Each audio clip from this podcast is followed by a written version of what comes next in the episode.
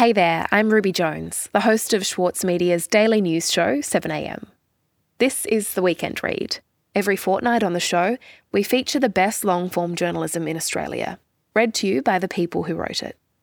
Today, we have something a little different a tribute to publisher, poet, and memoirist Robert Adamson. Robert died late last year, and to mark that moment, the monthly decided to posthumously republish two of his essays on a subject very dear to him fishing.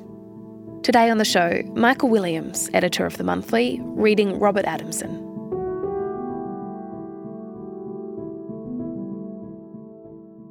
Michael, thank you so much for speaking with us.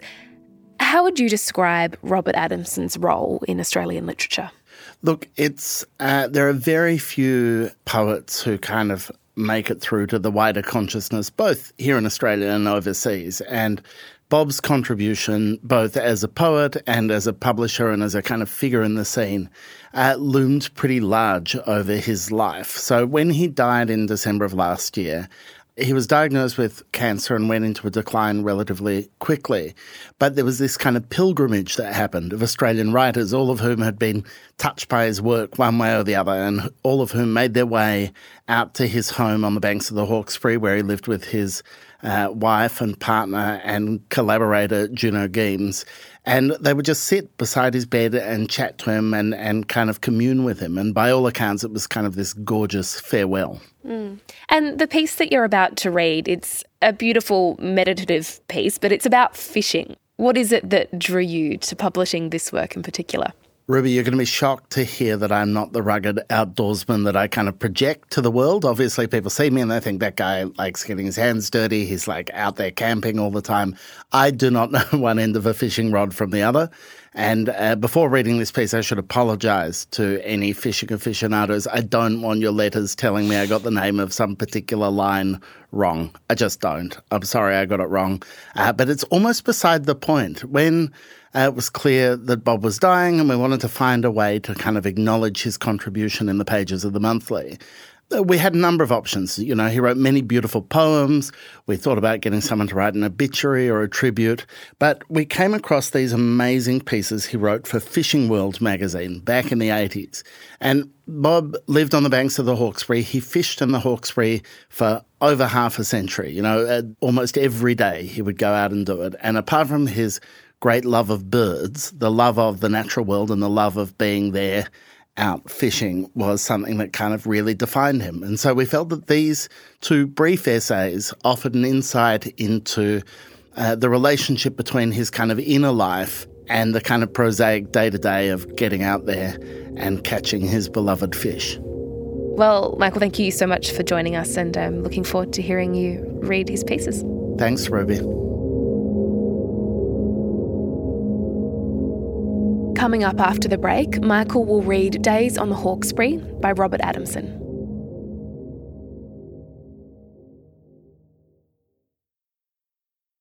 The Saturday paper's food editors are some of the country's leading chefs, including Andrew McConnell, Otama Carey, David Moyle, and Karen Martini. Let them guide your cooking when you sign up to Schwartz Media's free weekly newsletter, The Food. It features the latest recipe from the Saturday paper, along with a selection of seasonal dishes suitable for all cooks. Subscribe today at thesaturdaypaper.com.au slash newsletters.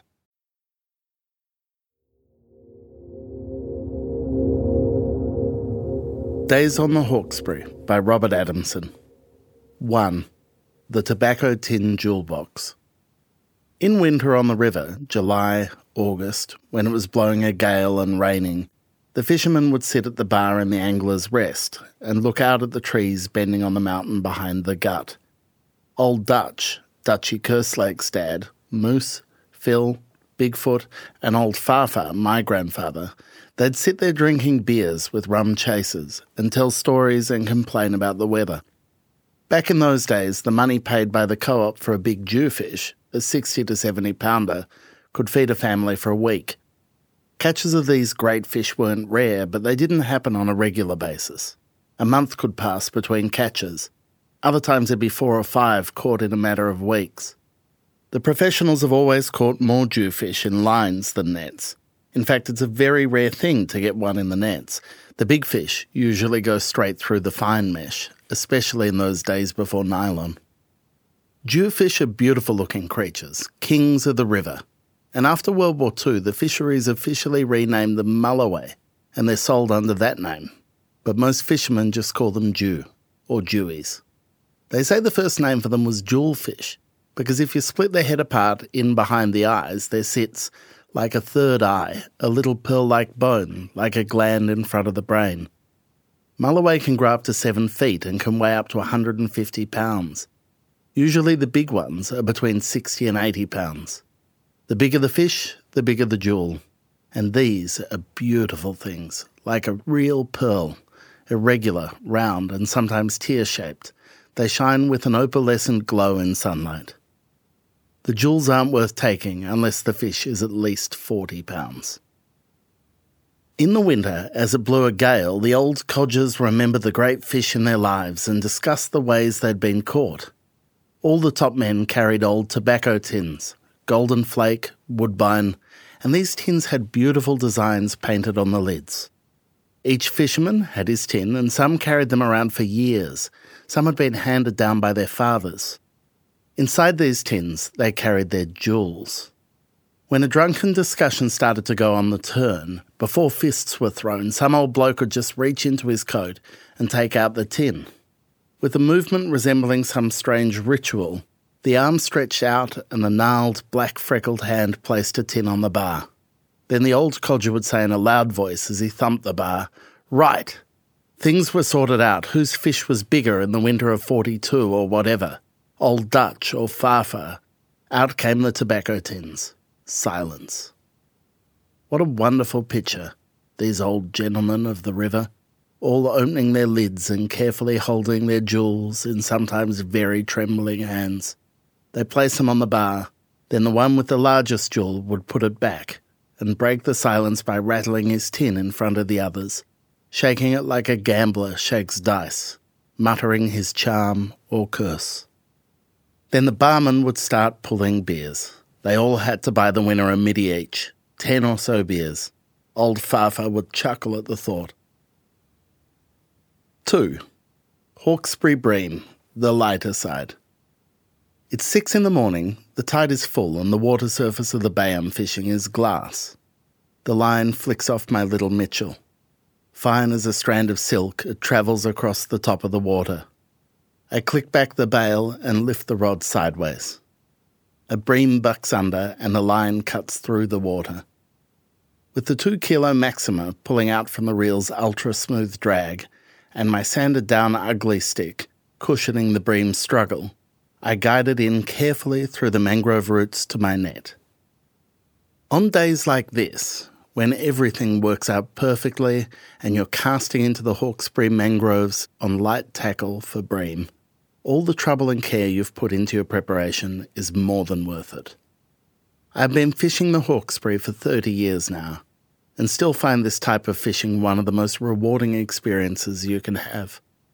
But to make it work and to catch fish, a lot of thought and planning must go into it.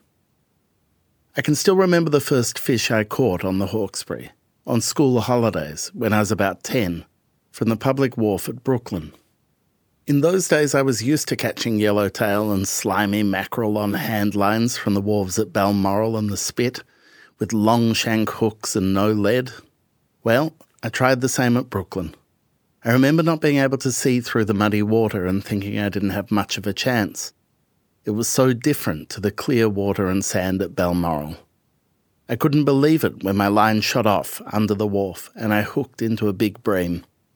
From that day on, I returned again and again, each time discovering more about Hawkesbury bream. These days, with our sophisticated high tech tackle, super lures, and wonder wobblers, we often overlook some of the most effective and most pleasurable skills of fishing. My approach is to copy nature as much as possible, to pay great attention to bait and the way it is presented. I remember my grandfather, a fisherman who lived on the river until he was 98, telling me he would never offer a fish something he wouldn't eat himself. Natural bait presented in the most natural way. light lines with no lead or as little lead as possible, so the bait floats rather than sits on the bottom in the mud. When I fish the river, I find a likely looking bay, not too wide, with oyster leases and mangroves. There are some bays on the river with little waterfalls at the top, usually between valleys. These are top spots for bream. I try to use whatever the fish are feeding on. Around Moonee and at Parsley Bay, there are yabbies, small crabs, nippers, and soldier crabs. The yabbies are always around the edges of sandy spits, and the green nippers you can find under rocks are better bait for bream than anything else. Local prawns are good, but they must be fresh, preferably live. Sometimes you can buy live prawns at the Fisherman's Co op at Brooklyn. In writing this, I noticed that my approach to bream fishing has gone in a great circle, and now I'm back to a method not too far removed from the way I caught my first Hawkesbury bream. I went through times of mixing up some powerful and at times very strange pudding recipes. Then I started using bass plugs, then fishing the channels with heavy lead with long leaders and French hooks. Now, I'm sure the secret is natural bait and ultralight tackle, sometimes a kilo or less. The main problem with light gear on the river is the Hawkesbury's powerful tides. The way to fish is just one hour, either side of the tide in the deep water or around the shallow bays near the oyster leases. I find the hour at the top of the tide most productive, especially when it coincides with dawn or dusk. One perfect morning, it was high tide at 6am and not a big tide, around 1.3 metres, which is a good breaming tide. I'd collected bait from the same bay the day before small crabs and green nippers. There was no wind at all, so I was able to use a one kilo line. I use Maxima for its softness and translucency. A little Mitchell 4430Z reel coupled with a 7 foot ugly stick rod that I've built up for bream. I sanded the blank back towards the butt so it makes a soft cast with the unweighted crab or nippers. I watch my bait fly out, the mono sailing its arc like a spider web. Almost as soon as the kicking nipper floated to the bottom, whack! The line tightened on the surface, then went down in a solid rod bending hookup. Breambo. Within an hour, I had four beautiful bream in my keeper net, all big dark gold river fish, along with four school jews. Mulloway also very keen on a live nipper presented to them on a floating light line. When I'm asked how I went last time I fished the river, I get some very strange looks when I reply, Not bad, but the bloody jewies were thicker than catfish. It's not far from the truth. Sometimes small jew, or soapies, and not so small jew can be a problem when fishing for bream. Catfish are usually the plague fish of the Hawkesbury, especially on big tides in summer. But when fishing a floating bait, they're not a problem, being bottom feeders. When fishing for bream this way, I keep the bait moving. I usually cast out, let the bait half sink, then move it in about half a metre at a time. I've often been smashed up by some monster bream almost on the surface. It's almost like fly fishing with bait. Another problem can be flathead. With such light line, any decent lizard cuts itself off in the first couple of head shakes, but I don't let anything distract me. When you decide to fish for bream, it's best to stick to it and not start chopping and changing rigs as soon as something else busts you up. Another important factor in breaming the Hawkesbury is burley. I use wheat soaked all night with a dash of tuna oil and a fillet of minced mullet, mixed up with a bit of sand. Only use burley a half hour either side of the tide and just a handful every five minutes. One of the most deadly burley mixes is soldier crabs, chopped up and mixed with sand. I found this mix especially good when fishing the road bridge in a boat. The best bream spot around the bridge is three main pylons back from the Newcastle end and about four boat lengths out from the bridge, casting close towards the pylons. I only fish the road bridge on small tides and usually find the first hour of the run in best. The tide stops for about half an hour at the bottom of the tide, and this is when the best bream are caught. Again, it works best with light line and no lead. If you can manage to get some live prawns and swim them off towards the pylons on light line, you'll find yourself pulling in bream as big as snapper. If you pick a low that corresponds with either dawn or dusk any time of the year, you can't go wrong. One time, the best bream, just under two kilos, was not caught by me on my one kilo line with a live nipper, but by my son, Orlando. Orlando was fishing for mulloway with a whole squid on ganged 2-0 hooks when this classic Hawkesbury megabream decided it would prove there's an exception to every rule.